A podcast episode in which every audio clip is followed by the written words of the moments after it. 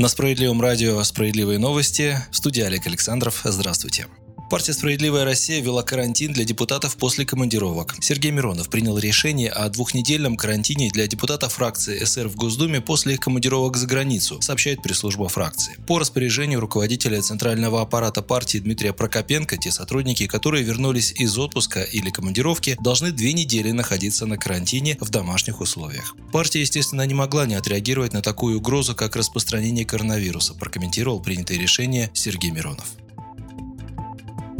Госдума накануне приняла закон о национализации Сбербанка. Документ предусматривает продажу основного пакета акций Сбербанка правительству страны. Покупка акций предполагается за счет Фонда национального благосостояния на рыночных условиях. Центробанк продаст свой пакет в 52% обыкновенных акций Сбербанка, соответствующего половине от всего объема плюс одна акция в уставном капитале. В ходе подготовки законопроекта выкуп акций был заменен механизмом акционерного соглашения, которое гарантирует для миноритариев сохранение преемственности той политики, которую которую реализует государство через своих представителей в Совете директоров Сбербанка. Почему властям понадобилось выкупать крупнейшую финансовую организацию страны, рассказал глава Комитета Госдумы по финансовому рынку «Справедливорос» Анатолий Аксаков. Дело в том, что это уже во многом не Сбербанк, а экосистема, где доля банка в прибыли сокращается. В ней работают IT и информационные институты, образовательные и медицинские институты, отметил Аксаков. Он предлагает расширить Совет директоров Сбербанка. Правильнее было бы, чтобы в Совете директоров такой экосистемы присутствовали представители представителей правительства, полагает парламентарий.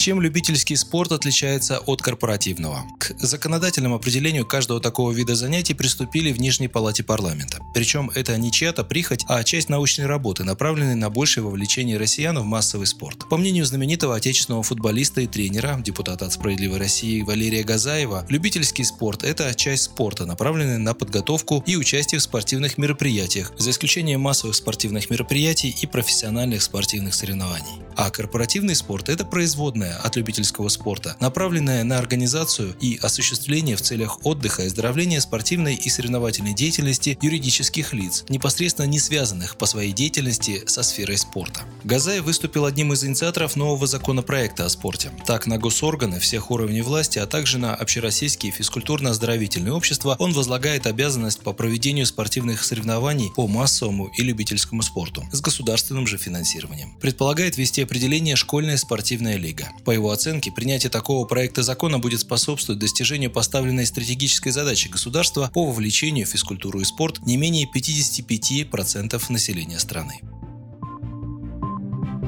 поисках правды и справедливости. Под таким названием 12 марта состоялась торжественная церемония награждения лауреатов и победителей ежегодной литературной премии «Справедливой России», посвященная 75-летию победы советского народа в Великой Отечественной войне. В мероприятии приняли участие депутаты Госдумы, ветераны, главные редакторы ведущих литературных журналов и газет, представители научного сообщества и творческой интеллигенции. В 2019 году в Оргкомитет премии поступило 268 заявок от представителей регионов России Российской Федерации и восьми иностранных государств – Азербайджана, Белоруссии, Киргизской Республики, Донецкой Народной Республики, Украины, Луганской Народной Республики, Германии и Канады. Мы обязаны, я в этом абсолютно убежден, сделать все, чтобы наше подрастающее поколение и будущие поколения всегда помнили, какой ценой досталась нам победа, заявил председатель жюри премии Сергей Миронов. Помнили и тот ужас, и тот героизм наших соотечественников в годы Великой Отечественной войны. Победителями пятого сезона ежегодной литературной премии СССР в четырех номинациях стали 15 человек. Всем победителям награды вручил лично глава партии «Справедливая Россия». Вы слушали новости. Оставайтесь на радио и будьте в курсе событий.